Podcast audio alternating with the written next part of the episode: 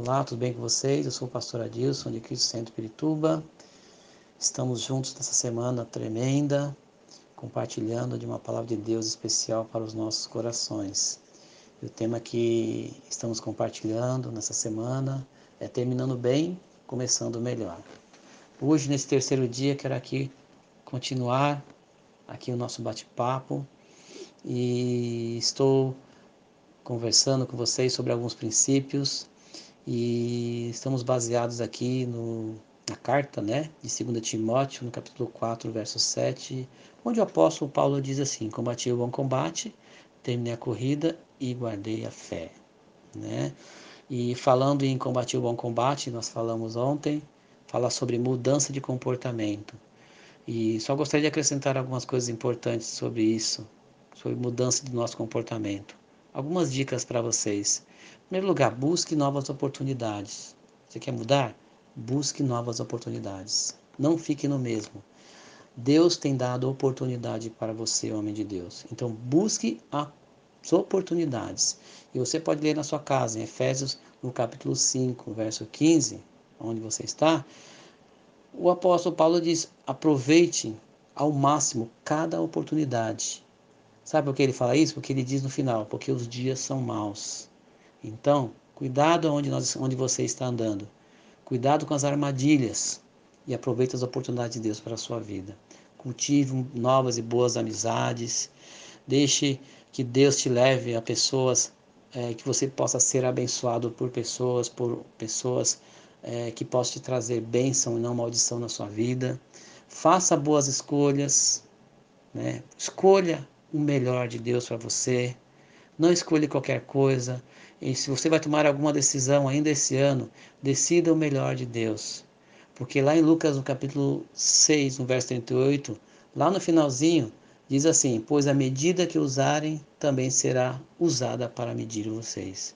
Então, cada escolha que você faz hoje, reflete no seu amanhã.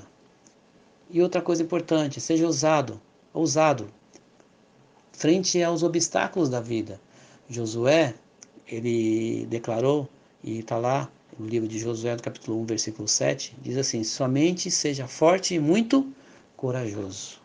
Então, querido, seja corajoso, enfrente os obstáculos, não tenha medo, porque o Senhor é contigo. E hoje, continuando, baseado no livro de, na carta de Paulo, né, em Segundo Timóteo, É, o segundo princípio que, que podemos encontrar aqui é: vá até o fim, siga até o final.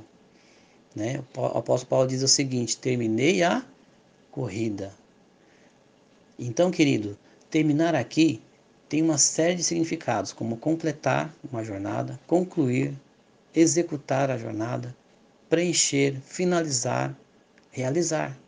Olha só, se você quer terminar bem e começar melhor, precisa evitar algo que eu vou falar aqui muito importante, que eu gostaria de destacar para os nossos corações nessa manhã, nesse dia, perdão, que é a procrastinação, deixar para depois.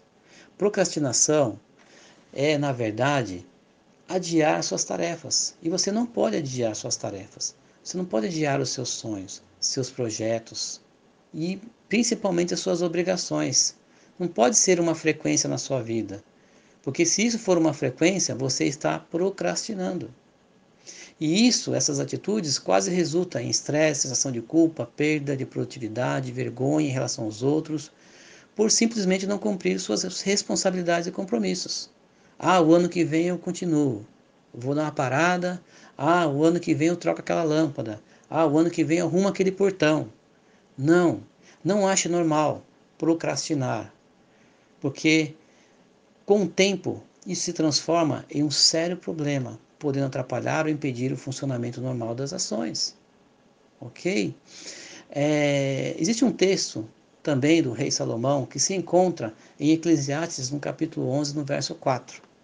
Quem observa o vento não plantará, quem olha para as nuvens não colherá. Olha só, Deus tem um propósito na sua vida. Porque se você observa o vento e não planta, podemos contextualizar. Você está olhando para os anos e não está fazendo nada. olhando para o céu, os tempos estão passando e você não está fazendo nada. Então Deus tem um propósito na sua vida. Sua satisfação só será genuína, completa e permanente quando você realizar a vontade de Deus completamente. Quando completar o que Deus desenhou para a sua vida. E Deus tem planos para a sua vida.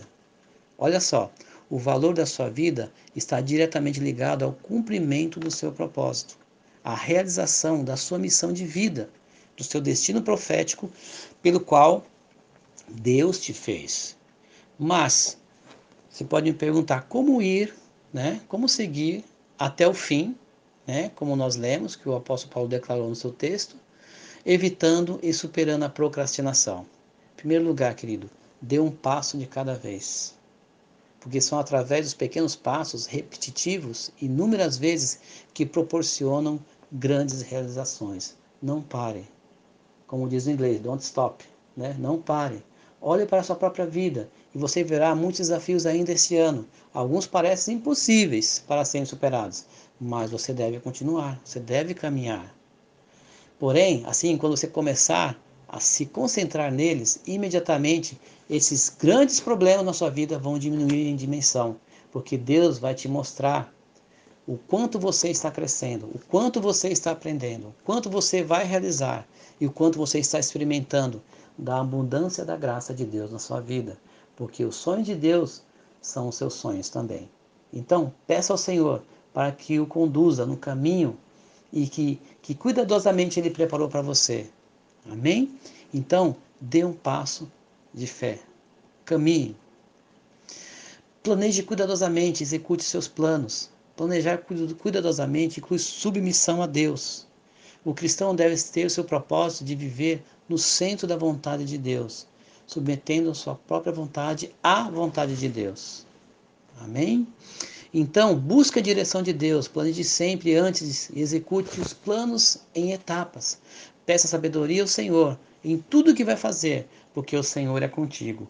E por último, elimine todas as distrações. O verbo distrair, sabe o que significa? Desviar a atenção de um ponto. Em nossos dias, são muitos os fatores que procuram nos distrair. A vida financeira, a televisão, o celular, né? Uma vida de oração medíocre, pouca ou nenhuma leitura bíblica, ou até mesmo o pecado. Então, querido, no Evangelho de Cristo não existe lugar para desatenção, não existe lugar para desvio. Olha só, em Hebreus doze, dois, nós, nós estamos falando sobre isso essa semana, diz, olhando para Jesus, o autor e consumador da fé. Então, se você tem fé, procura o Senhor para que a cada dia que você exerça a sua fé, que você aumente a sua fé e sua confiança no Senhor. Que Deus continue nos abençoando, abençoando neste tempo. Para concluir no dia de hoje, quero profetizar um começo diferente na sua vida. Um começo melhor, um começo de bênçãos, de vitórias, triunfos e grandiosas conquistas. Entretanto, antes que tudo isso aconteça, você precisa terminar o ano bem. Você precisa continuar e concluir tudo o que começou. Então, não desista, mas vai até o fim. Espero vocês amanhã. Que Deus abençoe ricamente.